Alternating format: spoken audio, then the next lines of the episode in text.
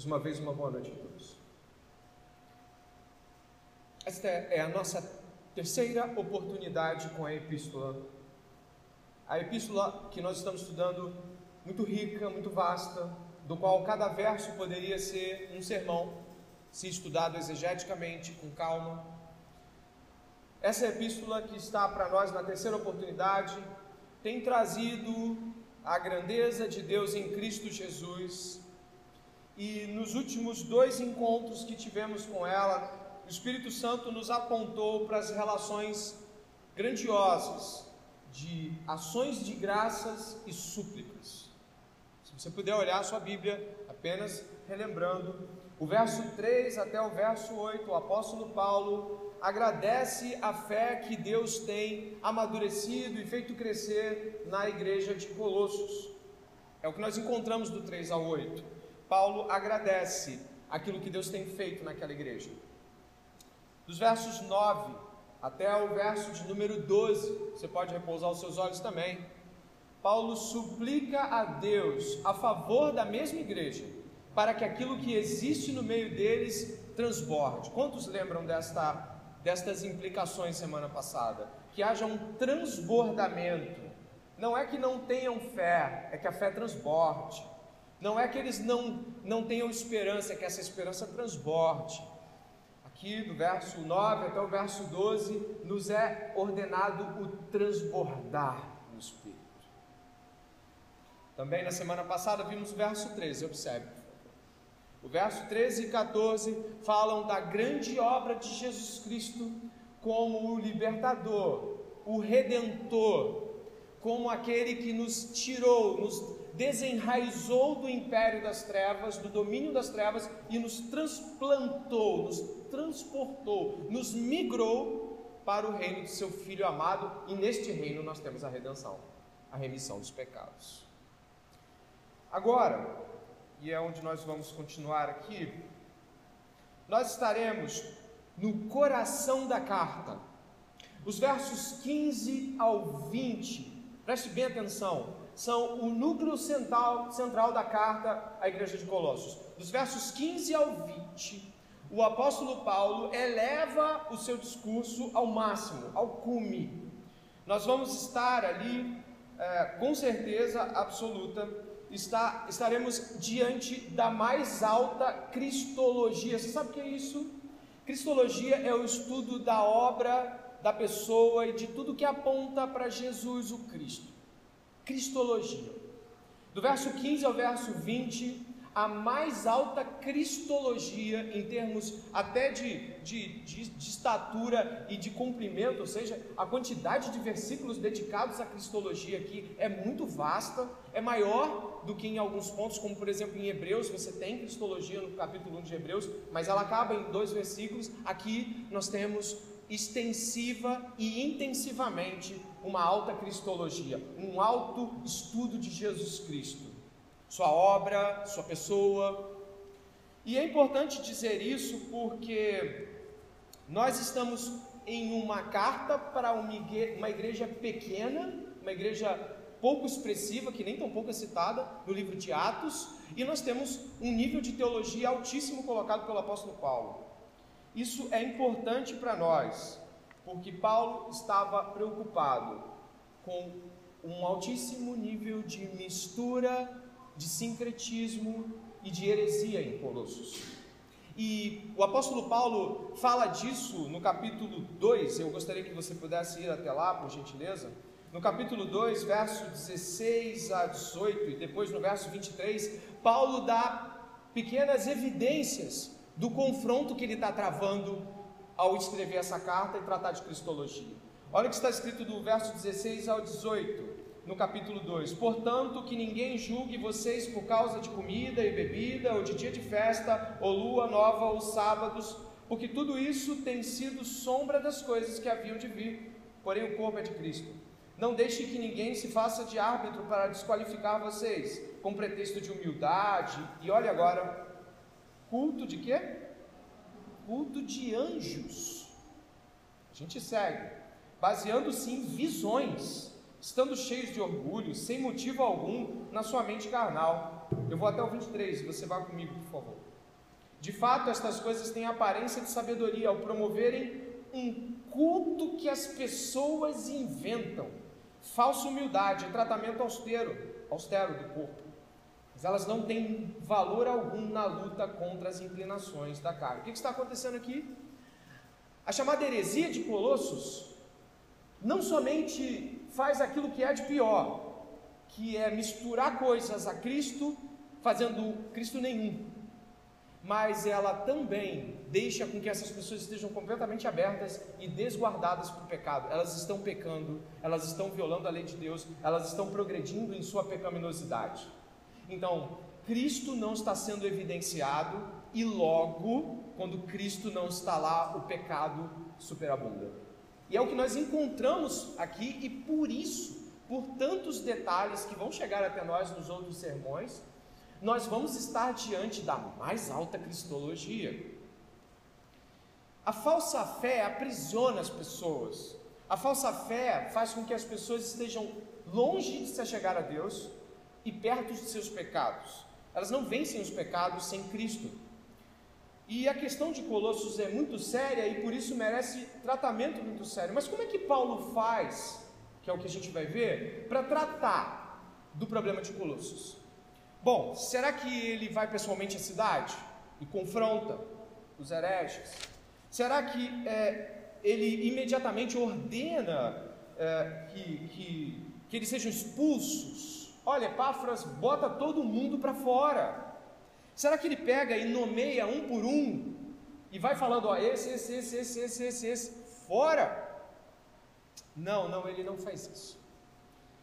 Não que ele já não tenha citado nomes com os quais ele tenha deixado claro que não deveriam os crentes se associar. A gente vai encontrando nomes ao longo da jornada, nomes de dissidentes como Demas, que perdeu a fé pelo caminho, os Alexandres Latueiros, que combatiam contra a fé. Paulo não deixa de citar nomes. Quando ele discordou de Pedro, ele citou Pedro em um confronto direto. Paulo não tem problema de citar nome.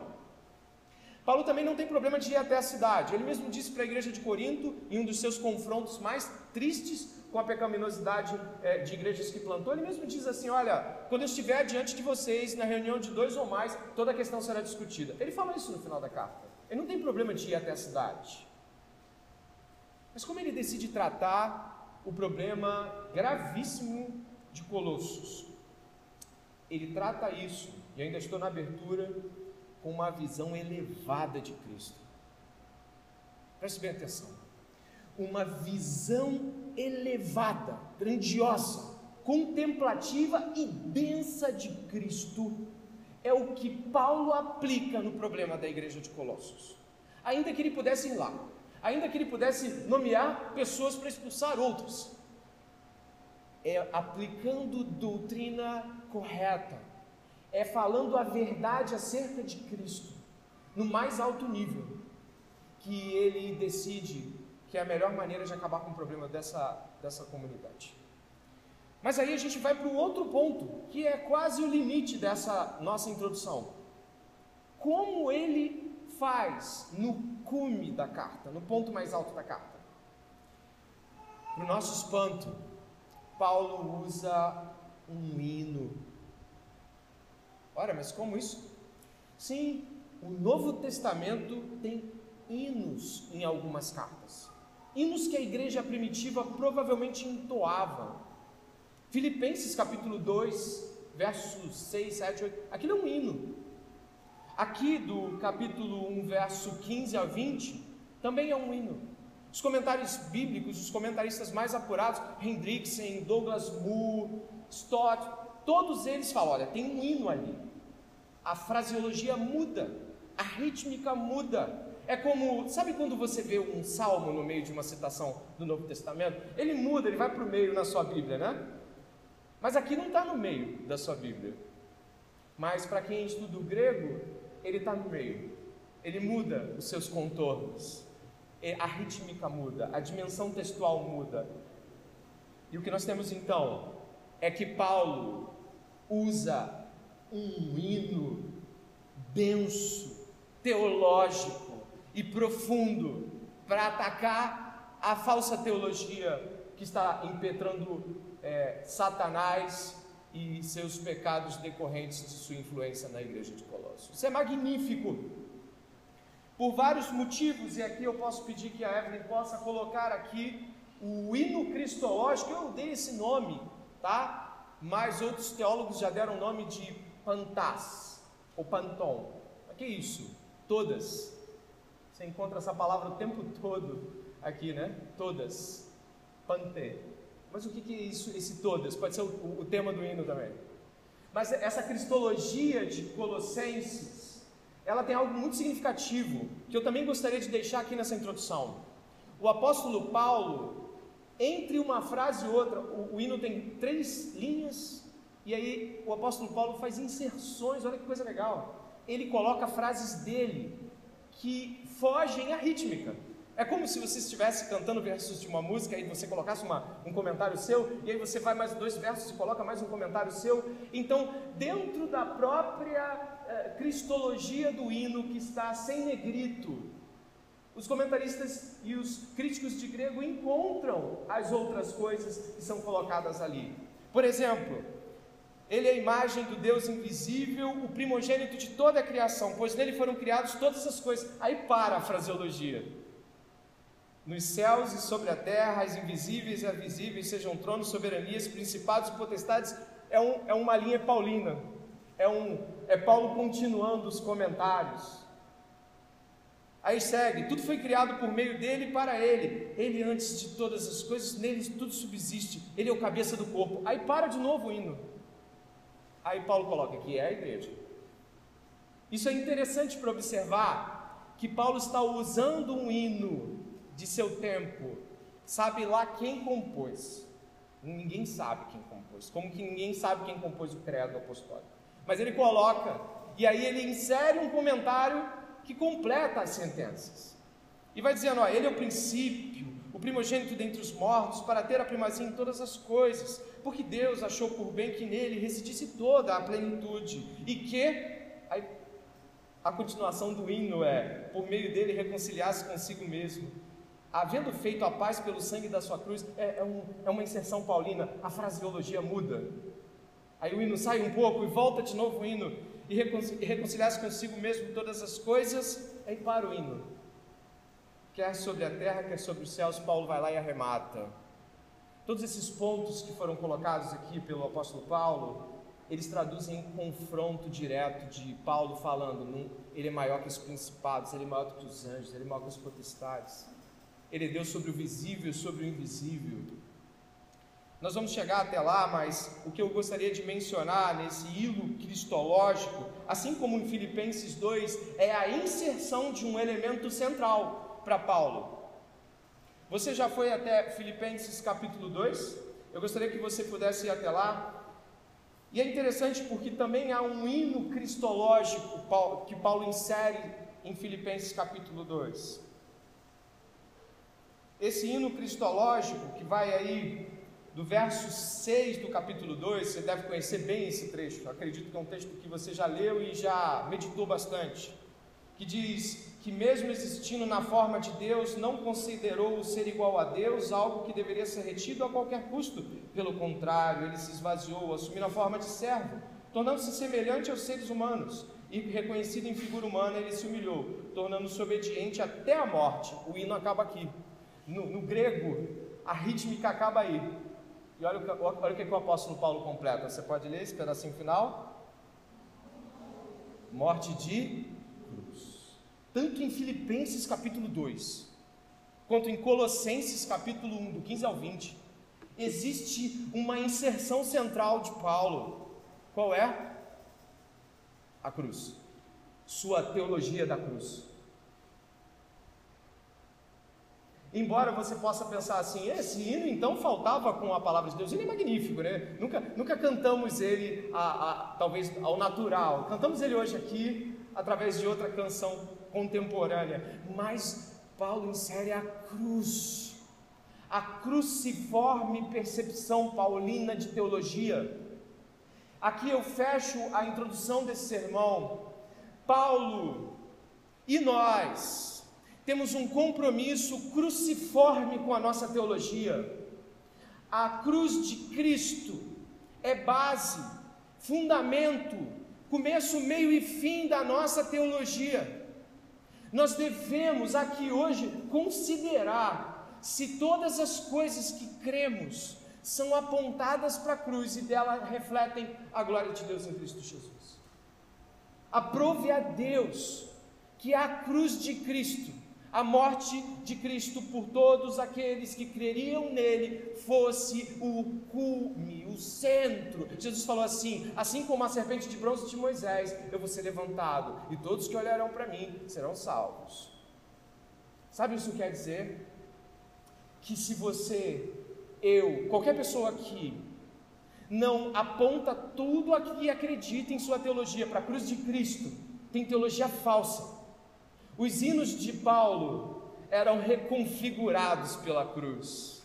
A teologia de Paulo era cruciforme. E o nosso modo de pensar a Bíblia precisa ser cruciforme. A cruz é escândalo, a cruz é pavorosa, a cruz é vergonhosa, mas é o modo com o qual Deus decidiu salvar os homens. Diz um cântico de nosso tempo: sim, eu amo, amar é servir e se entregar. E com este tom, ainda que talvez numa introdução mais larga do que você esperava, eu peço que o seu coração seja cruciforme esta noite. Seguimos para o primeiro verso da nossa compreensão textual. Você pode ler o verso 15 em voz alta? Pode ler. Ele é imagem de Deus invisível, o primogênito de toda a criação. Eu vou pedir que as crianças possam participar. Crianças estão por aí espalhadas. Muitas crianças, não tantas, mas o suficiente para participar. As crianças sabem muito bem disso, porque elas são o tempo todo instrumentos disso. As crianças o tempo todo estão imaginando, correto? Elas o tempo todo estão pensando, criando com suas mentes. Quando elas ouvem histórias, imagens vêm à sua mente, não é? Quando elas pensam, contamos coisas para elas, ou histórias dos nossos antigos, dos avós. Elas estão imaginando. Às vezes elas não dormem quando elas imaginam algo muito terror, muito atemorizador, e elas vão para o teu quarto e acabou. Você vai ter que dar um jeito. Eu gostaria que as crianças pudessem imaginar a crucificação de Jesus e pudessem desenhar nas folhas que receberam, e depois a gente vai ver de que modo elas imaginam isso. Ok, crianças? A imaginação apontada para a crucificação de Jesus. O verso 15 diz: ele é a imagem do Deus invisível. Nós somos chamados a uma fé de crer sem ver, não é verdade? Tomé foi reprovado porque ele não acreditou, ele precisou ver. Ele foi reprovado por isso, e elogiados seriam aqueles que veriam queriam sem ver. Mas é inevitável de que a nossa imaginação, faculdade esta dada por Deus, ela nos faça imaginar coisas. Quando um casal está esperando um filho, eles ficam ansiosos pela ultrassonografia. Você já viu casais ansiosos pela ultrassonografia? O que eles querem? O que eles querem? Uma imagem. Quando a gente ouve uma música, a gente fica imaginando, se nunca viu... Às vezes eu ficava agoniado com as capas de disco que eu tinha, porque não vinha, às vezes, a imagem do... E eu ficava paginando, deve ter uma foto do cara que fez isso. Eu não tinha, eu ficava imaginando, poxa, um cara para ter essa voz, ele deve ser gordinho. Ou então um cara para ter uma voz assim, ele deve... Sabe, eu ficava imaginando o autor da música mediante o tom da voz dele. Inevitavelmente, eu e você somos postos a imaginar. Nós geramos imagens. As crianças estão fazendo isso agora nesse momento. Estão gerando imagens. Geramos imagens. E a Bíblia diz claramente em Êxodo capítulo 20, de que não deveríamos fazer imagens para nós e nem nos prostrarmos a elas. Mas isso não significa que a nossa mente não tente imaginar as coisas. Sobre Jesus não nos é dado muitas pistas, a não ser uma ou duas, como ele não tinha aparência nem formosura, Isaías 53, ele não parecia ser bonito e não havia nada nele que nos agradasse. Mas isso não chega a ser tão consistente a ponto de que eu consiga tatear a ideia do rosto de Jesus, da imagem de Jesus, correto? A gente não consegue. Mas ao mesmo tempo, assim como todas essas realidades que nós vimos aqui, nós somos capturados imageticamente por aquilo que desejamos e admiramos. Aquilo que nós desejamos e aquilo que nós admiramos, aquilo que nós ansiamos, nos faz projetar uma imagem possível da realidade. Todos nós já tentamos imaginar o rosto de Jesus, não é verdade? Tem reconstituições gráficas possíveis de um homem da Galileia do século I. Eu já vi algumas, e algumas até levam a sério, mas outras... Mas eu já vi Jesus pintado de negro na África, de chinês, de tudo mais. Eu já vi quadros de Jesus com vários rostos.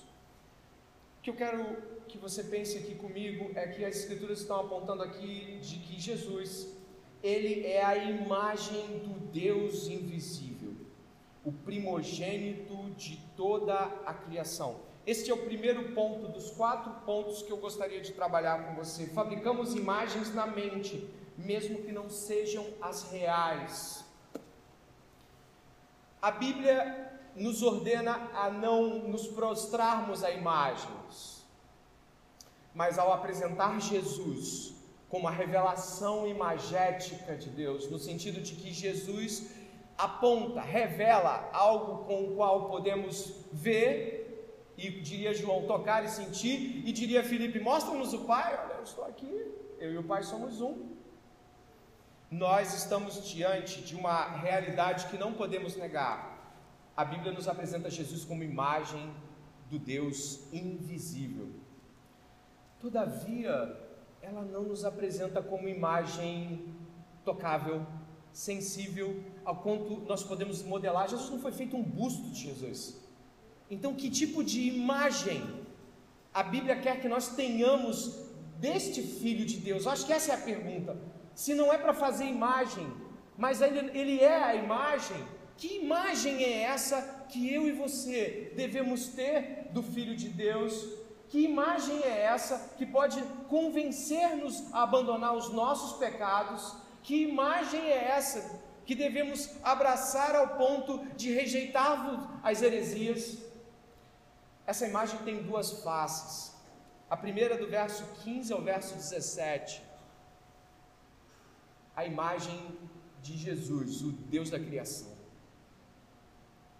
Essa imagem que você está recebendo do verso 15 até o verso 17 é de que Jesus Cristo criou todas as coisas. E a gente vai abordar isso. E do verso 18 ao verso 20 é a imagem da recriação. Olha que magnífico. Do verso 15 ao 17, tenha em vista que Jesus é o Criador. E do verso 18 ao verso 20 ele também é o recriador. Esta é a imagem que Deus quer que a gente possa, com nossas mentes, a faculdade da imaginação, nós apontarmos para a grandeza de Deus. E daí se segue essa realidade. Ele é a imagem do Deus invisível, ele é a imagem em obras, ele é o modo como Deus expôs a sua grandeza. Aquilo que de Deus se pode conhecer ficou declarado diante de nós nas coisas que foram criadas e em Jesus Cristo, naquelas que foram recriadas também. Toda a obra de Deus em Cristo Jesus, tanto a da criação quanto a da recriação, espelham a imagem do Deus invisível. E dito desta forma, nós encontramos que Jesus Cristo é o primogênito de toda a criação. E não se engane, primogênito de toda a criação não significa o primeiro a ser criado, a primeira criatura a ser criada, senão João capítulo 3, verso 16, que diz que ele é o unigênito, você tem um confronto. Primogênito aqui, prototokos, significa aquele que tem a primazia sobre a criação, aquele que se estabelece sobre a criação. Tudo aponta para ele. Tudo o que? O cosmos, as órbitas, o movimento dos asteroides, toda a poeira cósmica e tudo aquilo que vai para além de 900 milhões e bilhões de anos-luz, tudo aquilo gira por ele, para ele, nele. Tudo que você conhece, que pode ser sensivelmente tocado, visto ou não, o ar que você respira, e o ar que você não consegue respirar dentro de um vulcão, aquilo que você consegue tocar e aquilo que queima a sua mão e você jamais vai chegar perto, o mais profundo dos mares, as fossas abissais de 11 mil metros de profundidade, as cavernas desconhecidas do Everest, as evidências dos astecas e dos incas que ainda serão descobertas, tudo para ele. Ele se estabelece primazmente sobre cada veio de ouro nas montanhas que jamais serão exploradas. Ele se estabelece sobre cada pensamento humano. Ele é senhor de cada neurônio, de cada veia e de cada gota de sangue que corre no coração, no corpo de cada ser humano. Ele é dono de todos os jardins, de todas as tulipas e todas as rosas. Ele é dono de todos os animais, extintos ou não extintos, dinossauros que já existiram e de toda a criação que ainda há para existir. Ele é dono.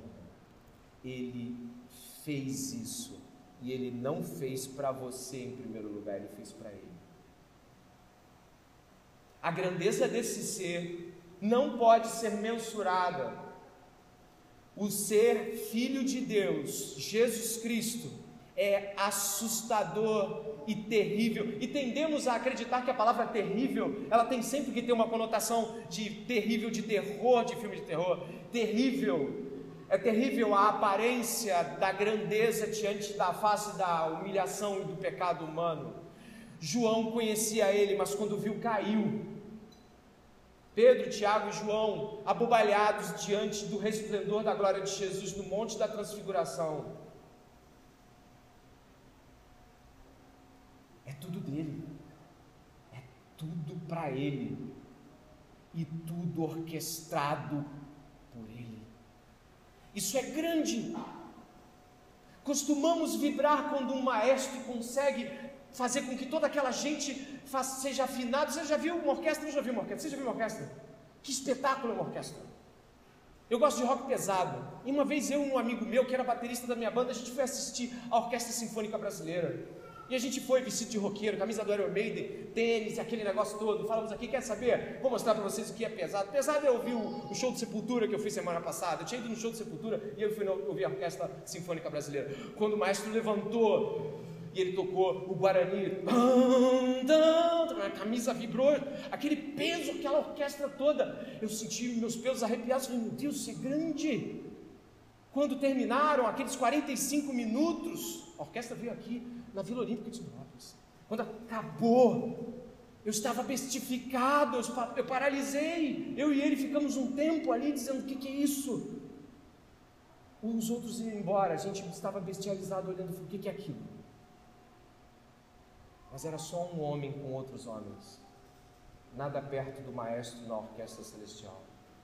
Milhões de vozes louvando a Deus. Você vai ficar muito mais que arrepiado, você vai ficar atônito com a beleza e a grandeza. E sem pecado, você será capaz de glorificar isso todos os dias.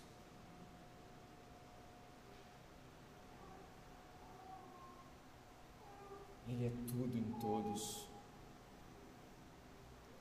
E diz que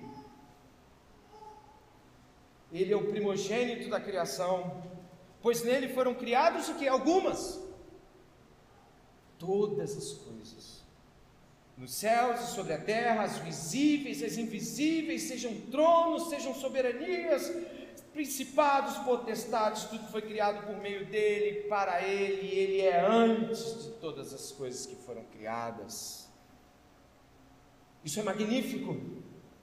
Jesus Cristo é o autor e o próprio antecessor de cada coisa que nós admiramos e achamos bela ou ordenada. Uma vez eu estava conversando com a Larissa, e ela estava tendo uma aula, teve uma aula naquela semana sobre como o corpo humano luta para não morrer. E eu me lembro dela falando de que quando o corpo humano está prestes a morrer, ele vai lançando todo tipo de artimanha para vencer a morte, para empurrar a morte. E aí o corpo emite sinais para que determinadas partes do corpo sejam acionadas. Eu não tenho a terminologia dela. E ela falou, e aí quando ela foi contando eu fiquei assustado. O corpo humano lutando contra a morte já no fim da sua jornada, ainda aqui lutando, ainda aquele sopro do Éden, ainda ecoando, mas a maldição está sobre a raça. Nos afastamos da fonte da vida, a morte é inevitável. Estamos envelhecendo e isso é símbolo da maldição que está sobre a raça. Todos vão morrer, todos comparecerão diante do tribunal de Cristo. E avançando dentro desta compreensão, todas as criaturas, sem qualquer exceção, devem render glória a Ele e servir ao seu propósito. Não há nenhuma justificativa que possa sequer ser sombra de dúvidas de que você deva confiar em Jesus. Não há nada, absolutamente nada, quer sobre a terra, céus e anjos e qualquer coisa que já foi ou já é ou existe ou existirá, nada é maior que Jesus e nada pode tirar a confiança que um crente deve ter em Jesus. Ele ser quem ele é, ter feito o que ele fez e sustentando pela sua palavra todas as coisas que ele mesmo criou, isso deveria nos encher de ânimo esta noite para confiar em Jesus. Isso deveria pegar a todos nós de jeito e deveríamos olhar para as nossas fraquezas e dizer, é fraqueza, mas não pode ser fraqueza diante de Jesus. O Senhor pode me levantar esta noite.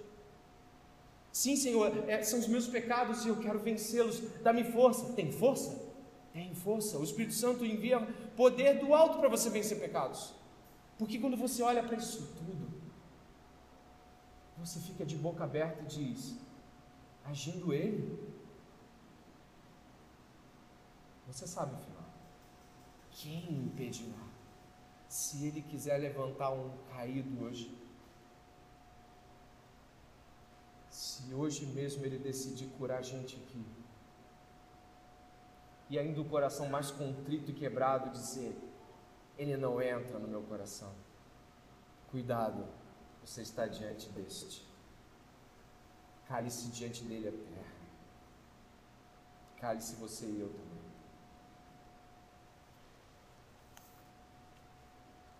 Em Jesus Cristo, nós temos a eternidade do verso 17.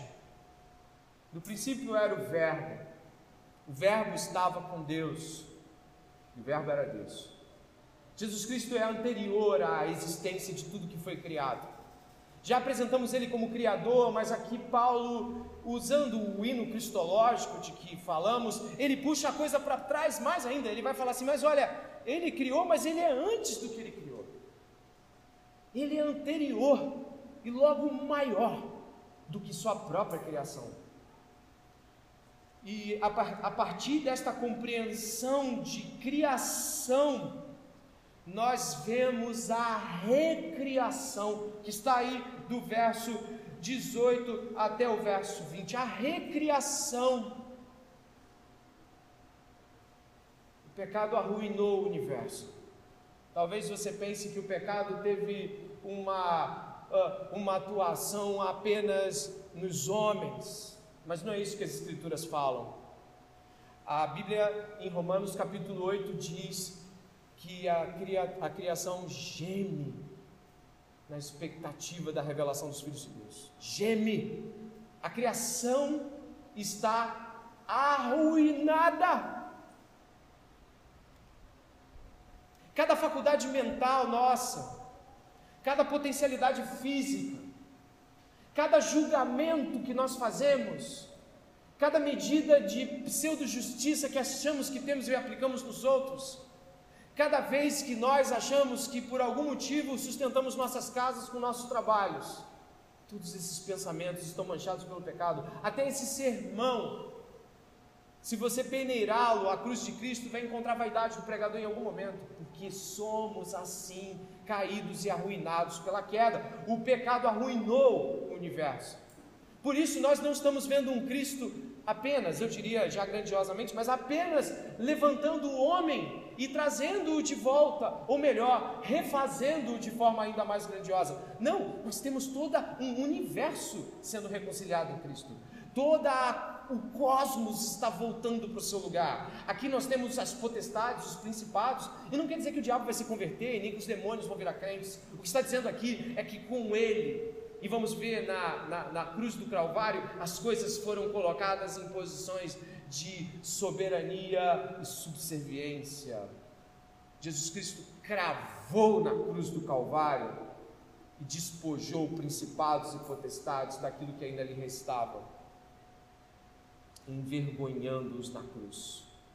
Não temos que ter medo de Satanás, embora ele há de atuar neste tempo, e devemos estar atentos aos ardis de Satanás.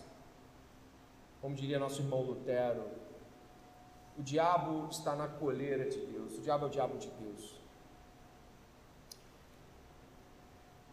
Verso 18, ele é o cabeça do corpo, que é a igreja, ele é o princípio, o primogênito dentre os mortos, para ter a primazia em todas as coisas, porque Deus achou por bem que nele residisse toda a plenitude, e que havendo feito a paz pelo sangue da sua cruz, por meio dele reconciliasse consigo mesmo todas as coisas, quer sobre a terra, quer nos céus. Paulo aqui está refutando absolutamente qualquer tentativa de afastar Cristo de qualquer domínio. A igreja de Colossos está misturando Cristo a outras coisas e, portanto, perdendo Cristo totalmente. E aqui ele está dizendo que Cristo é o cabeça. E aí cabeça certamente traz a você a própria e imediata imaginação da cabeça de um corpo. É lógico, não tem como não pensar num corpo e numa cabeça. Guardadas as devidas proporções, Jesus é o cabeça soberano, ele é o cabeça federal, ele é o cabeça também orgânico do corpo, porque ele sente com o corpo, mas ele é aquele que ordena, aquele que dirige a igreja. Logo, os falsos mestres de Colossos tinham que se submeter à soberania de Cristo, e à suficiente soberania de Cristo. Algumas pessoas afirmam a soberania de Cristo, mas negam elas com suas vidas. Quando nos apavoramos, sabe, quando nos apavoramos diante do desemprego, diante da pandemia, diante dos agravos da vida, nós esquecemos quem é o cabeça de todas as coisas. Quando nós nos apavoramos e nos desesperamos, negamos a soberania de Deus em Cristo Jesus, negamos o controle dele. Então aqui, por mais que você já tenha ouvido esta frase em outro sermão, eu apelo ao seu coração e peço que o Espírito Santo possa nesse momento ministrar você, porque se você tem problemas com ansiedade desesperada, se você tem problemas com tentar controlar as coisas, se você tem problemas quanto ao futuro, quanto ao que comer, ao que vestir, quanto a como a vida deve acontecer, ou você segura para você, você tem um problema, você nega a soberania de Deus. Trabalhar em prol de que coisas aconteçam é uma coisa, se desesperar e se tornar ansioso para que elas aconteçam é outra coisa. Jesus Cristo, ele é soberano sobre a sua vida, e você precisa assumir isso nas pequenas e nas grandes coisas. Quando estiver desesperado, clame ao Senhor, reina sobre mim, Senhor, estou tentando tomar aquilo que é teu, e sei que não devo, não posso, jamais vou conseguir. Senhor, neste momento, por favor, toma a mim e meu desespero, toma a minha crise existencial não pode existir, porque de fato é o Senhor que me dá sentido. Quando buscamos a soberania de Deus em todas as coisas, estabelecemos o seu reino, como é dito no Pai Nosso, na oração de Mateus 6, nós chamamos as realidades, as coisas que já são reais por existirem diante de nós, mas que negamos com nossas atitudes. Então, nesta noite, em nome de Jesus, você tem crise de ansiedades? E eu não estou falando de patologia, porque obviamente existem princípios patológicos que podem reger nossos comportamentos e precisamos tratá-los. E então eu coloco eles do lado direito da minha fala e não estou falando disso. Eu estou falando sobre pessoas que sabem muito bem que deveriam se comportar de outra forma diante do cabeça que é Cristo. Eu falo de pessoas que se desesperam por qualquer coisa ou por grandes coisas, mas até nessas Cristo é o Senhor soberano. Então, nesse momento, reconheça a sua miséria em não confiar em Cristo. E ore aí onde você está, feche os olhos ou não, mas fale, Senhor, eu estou lembrando de algumas cenas através do que o pastor está falando, e eu lembro como tento controlar as coisas. Mas elas estão no soberano Senhor. O Senhor está aqui hoje. E é dito o seguinte... porque achou por bem que nele, verso 19, residisse toda a plenitude. Pleroma, em grego, era a palavra que os gnósticos usavam, para quando as pessoas alcançavam grandes graus de conhecimento, eles diziam, agora você é especial, você é diferente dos outros. Eles diziam, você está pleno, você está pleroma, você alcançou a plenitude do conhecimento, nada te derruba. Aqui está dizendo...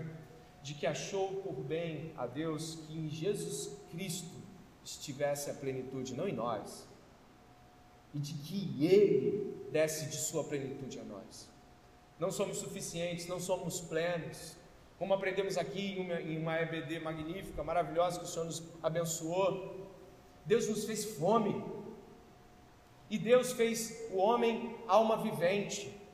Em hebraico, a palavra usada é nefesh, garganta, espírito que tem fome. Sabe o que significa? Nós só somos satisfeitos em Deus, quer seja aqui, quer seja lá. Deus sempre vai ser o único capaz de nos preencher. Não somos cheios de nós mesmos e nem podemos ser. O homem arrogante acredita ser cheio de si mesmo e por isso ele jamais suspeita de si. Ele já chega afirmando sua própria capacidade de julgar a si mesmo. Mas as Escrituras julgam todas as coisas e o Espírito Santo está aqui para julgar os nossos corações essa noite. E seguimos, verso 20, que havendo feito a paz, de que modo? Havendo feito a paz, pode falar, sangue da sua cruz. O que aconteceu? Por meio dele, reconciliasse consigo mesmo todas as coisas, quer sobre a terra, quer sobre os céus. A explicação teológica para a palavra reconciliação no Novo Testamento é a restauração do relacionamento correto de algo com outro. Ao reconciliar-se os relacionamentos, Jesus e o cosmos, Jesus e a gente, Jesus e a igreja, eles são todos ordenados, Jesus reconfigura. Sabe o que isso significa para um casamento arruinado? Esperança. Sabe o que isso significa para pais distantes de filhos? Um alento, existe uma chance. Sabe o que isso significa para famílias destruídas? De que Jesus pode reconstruí-las.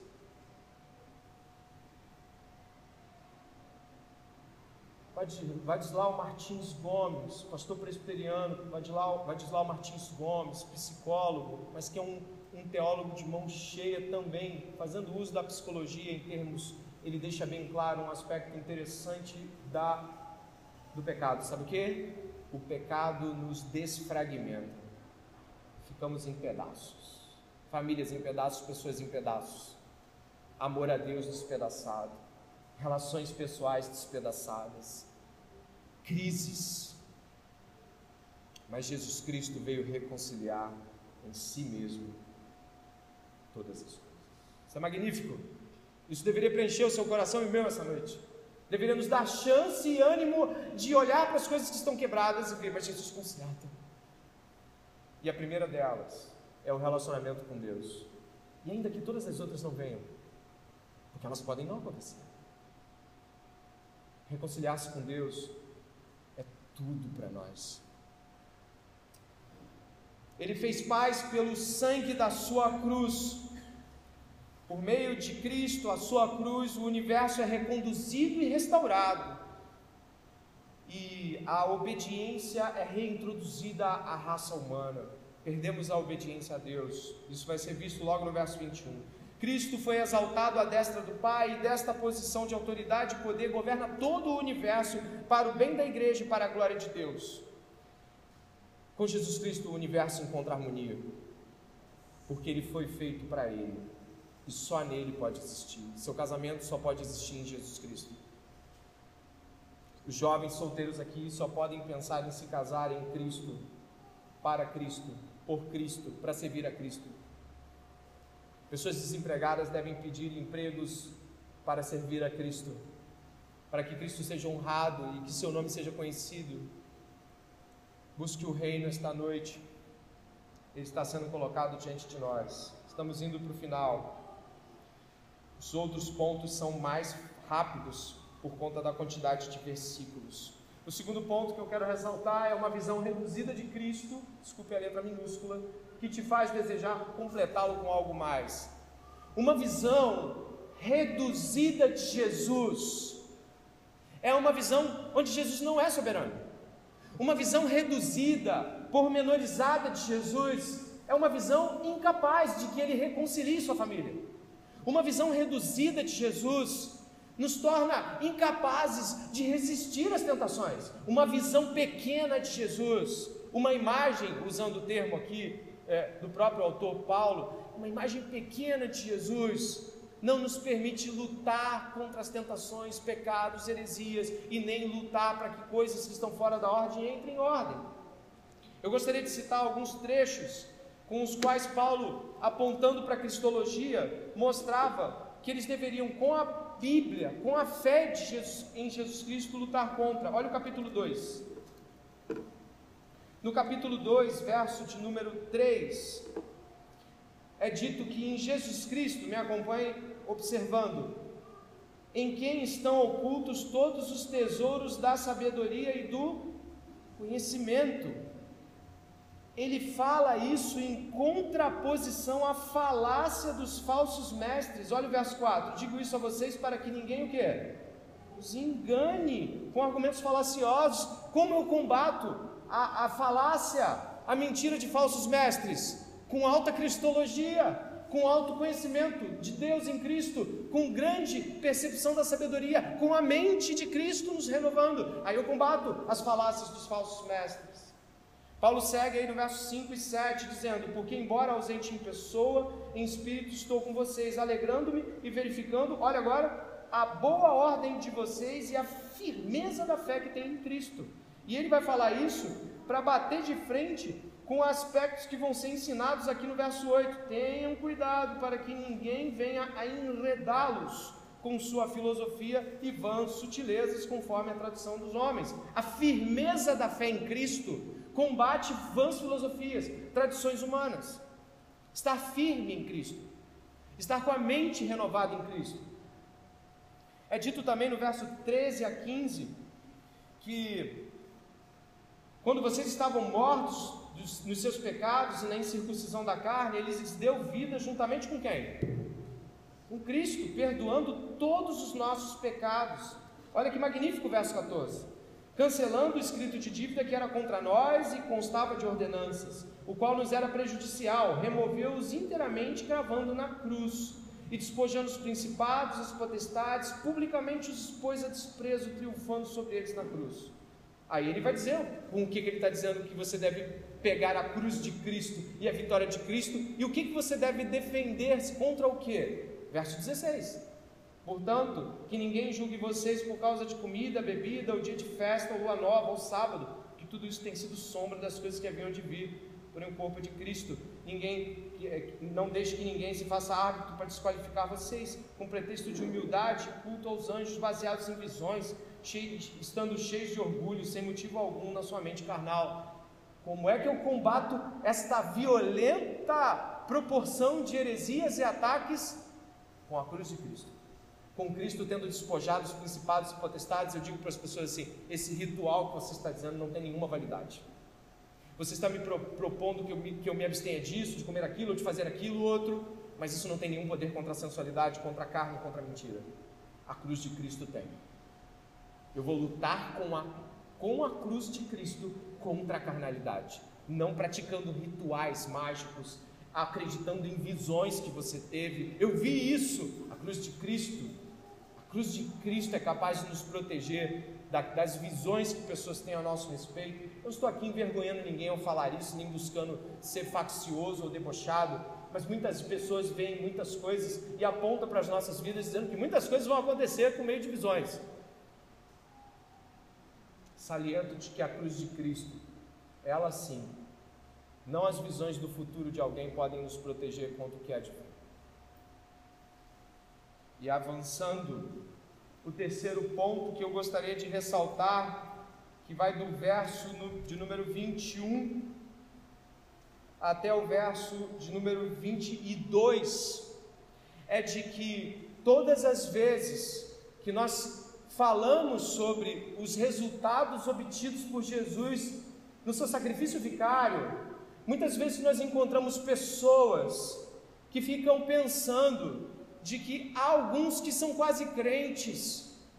Não, eu entendo o que você está falando, pastor, porque afinal o sacrifício de Jesus foi muito importante, mas tem gente tão legal, tem gente tão bonzinha, tem gente que é tão mais calma, quase parece crente, tem crente que é pior do que alguns. Sabe o que você está dizendo? Eu vou usar a escritura. Você está dizendo uma mentira, você está dizendo uma heresia. Você está comparando pseudo-piedade ou comportamento social aceitável com a renovação que o Espírito Santo faz numa pessoa. Você está comparando uma vida politicamente correta, pagando conta, respeitando a linha de passagem do ônibus. Você está pensando que tratar com gentileza é resultado de alguma promoção pessoal. Só se transforma alguém em Cristo. A palavra de Deus está dizendo aqui no verso 21, que e vocês, Paulo faz um porém aqui, no passado eram, você pode ler? Estranhos e pelas obras mais que, sabe o que está cravado nos olhos de um ímpio? Aquele que te dá bom dia todo dia. Aquele que até paga seu lanche, que é capaz de trazer uma bolsa de pão para te vendo por necessidade. Eu não estou dizendo que nada disso é ruim, mas nos olhos de cada ímpio está cravada a hostilidade contra Deus. William Hendrickson fala algo muito importante, dos quais eu e você deveríamos pensar, e fala algo muito, muito interessante aqui sobre a questão que aponta para os ímpios, e que muitas vezes nós não conseguimos entender. Não existe ímpio inocente, pelo contrário, todos são hostis a Deus, inimigos de Deus. Nossa tentativa de pacificação por meio de boas obras faz a cruz parecer apenas um mero acréscimo a alguém que já é tão bonzinho. O que a palavra de Deus nos aponta é de que os ímpios são hostis a Deus. Romanos capítulo 1, verso 18, suprimem a verdade de Deus com mentiras, é o que diz a palavra de Deus. Sabe qual é o problema disso tudo? Nós estamos em uma sociedade pseudo-cristã, e você sabe disso ao ver os resultados sociais, culturais, morais do nosso país.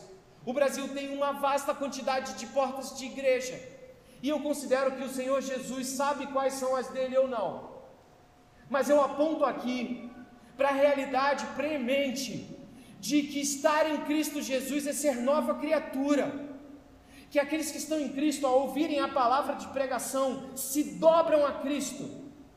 São pessoas que estão sensíveis à vontade do Senhor esta noite, são pessoas que estão sendo confrontadas. Quando falamos sobre soberania, elas se quebram. Quando falamos sobre hostilidade, elas se envergonham por ter sido hostis. É impossível que você seja salvo se nunca se viu hostil a Deus. A palavra de Deus está dizendo que o ímpio é hostil a Deus. Se você nunca se viu como inimigo de Deus, pode ser que você nunca tenha sido amigo dele. A conversão é um choque, é destruidor, ela desmorona o ser humano, ela acaba com os seus fundamentos anteriores, torna tudo rudimento e tradição, torna tudo ensinos obsoletos de realidades mundanas, terrenas, temporais, fracassadas. Quando eu e você olhamos para a hostilidade que as Escrituras dizem que alguém sem Cristo tem, nós abaixamos a cabeça e dizemos: tem misericórdia de mim, eu estou em ti, eu estou em ti, eu estou em ti, eu estou me confundindo com isso tudo. Será que foi há pouco tempo a minha conversão? Ou será que ela não foi? Pessoas orgulhosas têm vergonha, medo e revolta quando alguém lhes questiona, porque não tem frutos de salvação. Quando você diz para uma pessoa assim: poxa, você está quanto tempo na fé? Tanto tempo. Pois você tem um comportamento quase ímpio, você tem uma devoção zero, você não se preocupa com absolutamente nada do que a Bíblia diz que é de valor. Você está dizendo que eu não sou salvo? Você quer dizer o que com isso? Quem é você para me julgar? Entende a revolta? Quando um cristão é questionado sobre o seu comportamento de salvação, a ponto de alguém dizer assim: cara, alguém salvo não faz isso. Ele não se revolta com quem fala, ele se revolta com sua própria indignidade diante de um Deus santo. Ele se abaixa e diz: Senhor, pequei contra ti. Ele não bate boca com Natã, eu diria, sobre o profeta. Ele se dobra e pede perdão. Hostis ao entendimento. Paulo está tratando do entendimento de Colossos, entendimento fraco, dúbio e herético. E está dizendo agora: era por lá mesmo que vocês eram inimigos de Deus. Pode haver pessoas aqui, esta noite, das quais eu não sequer menciono olhar para ninguém pensar que estou falando de alguém, mas que estão claramente, certamente achando que vão para o céu e indo para o inferno. Jamais questionaram sua própria maneira de agir ou pensar, ou jamais se permitiram questionar. São inquestionáveis, são pessoas inquestionáveis, inquestionavelmente santas e cristãs, e se revoltam se forem questionadas, porque reside sobre suas próprias obras a sua fé, e elas são palha. Examine o homem a si mesmo.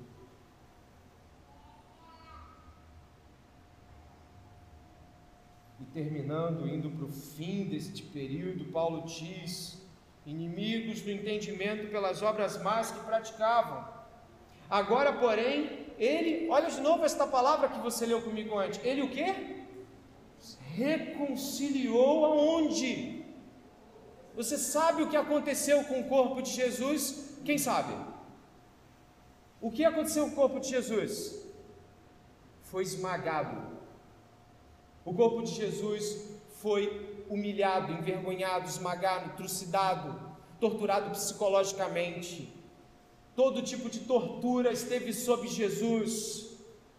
Quando nós falamos sobre nos envergonhar de nossos pecados e nos colocarmos diante de Deus essa noite, dizendo: eu não mereço, é porque alguém foi esmagado no teu lugar. Acorda! Os crentes nunca deveriam se esquecer do sacrifício de Jesus, de tudo que Ele passou por nós na cruz do Calvário. Alguns espiritualizando e tentando deixar as coisas, sabe, naquele nível espiritual, dizem: a maior tortura foi ele ter sido separado do Pai. Claro que foi, é óbvio que foi, mas quem negaria as chibatadas? Quem negaria a cana no rosto desfigurado por um soldado zombando? E aí, quem te bateu? Quem negaria as 49 chibatadas? Quem suportaria sem praguejar? Quem não diria: eu não mereço? Jesus não disse. E olhou para cada um de nós ali representado e disse: Pai, perdoa-os, eles não sabem o que fazem. Ele amou e amou até o fim. E Ele fez isso para nos apresentar diante dele, olha aí, santos, sem culpa e irrepreensíveis. Ele fez isso para que fôssemos como Ele. Ele nos amou para que fôssemos como Ele. Por que você ainda questiona, quando alguém questiona você por não estar sendo parecido com Jesus? Por que você fica tão bravo ao invés de ficar triste?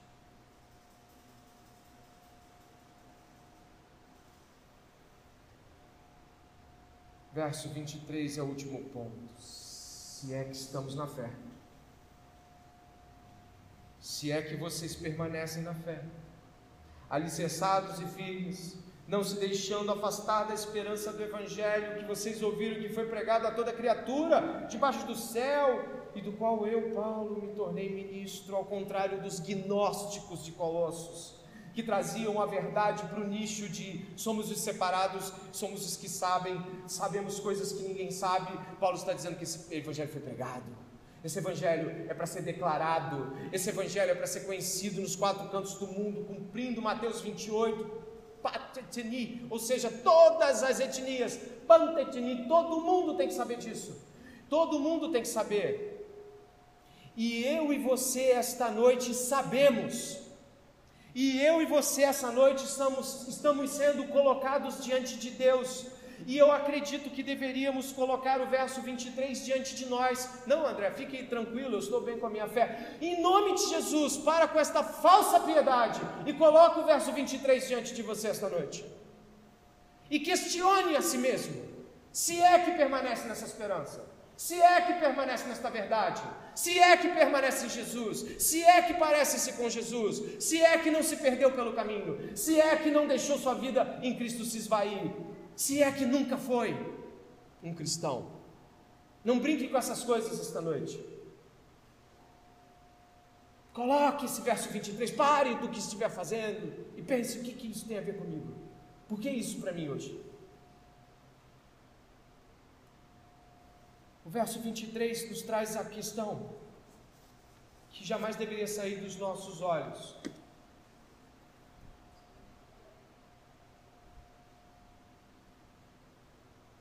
Paulo está apontando para eles e dizendo: olha, toma cuidado. Se vocês não estão entendendo ou não estão acreditando nessas coisas da reconciliação, se você não acredita que foi inimigo de Deus em Cristo Jesus, você acha que isso é balela, se você acha que aquela cristologia toda que foi tocada adiante aqui, se você acha que isso tudo não é muita coisa, tome cuidado, para que você não saia esta noite ainda descrente de Jesus, crendo na imagem que você fez de Jesus, não a imagem que Deus aponta para nós. A imagem de Jesus é esta que nós vimos essa noite. E dentro desta esperança, Paulo diz de que essa esperança não deve deixar de estar conosco. Ela deve estar alicerçando-nos. E Paulo se tornou ministro dessa esperança. E foi fiel até a morte, igual Jesus. Eu termino este sermão dizendo a você que todas as coisas que eu preguei esta noite me fizeram um mal danado a mim. E eu posso dizer por quê. Porque a cada vez que eu gritava com você, eu gritava comigo também. A cada vez que eu questionava você, eu me questionava. Não é uma falácia de pregador. Muitas vezes eu olho e falo: não tem como um camarada desse ir para céu nenhum, se não for pela graça, se não for por Jesus Cristo. O meu último apelo é: Jesus existe, gente. O céu é real, o inferno também. A eternidade está a um passo de todos nós. Creia em Jesus Cristo e seja salvo. Arrependa dos seus pecados essa noite. Pare de viver uma imagem de Jesus que você criou. Aproxime-se de Deus, aproxime-se da igreja de Deus.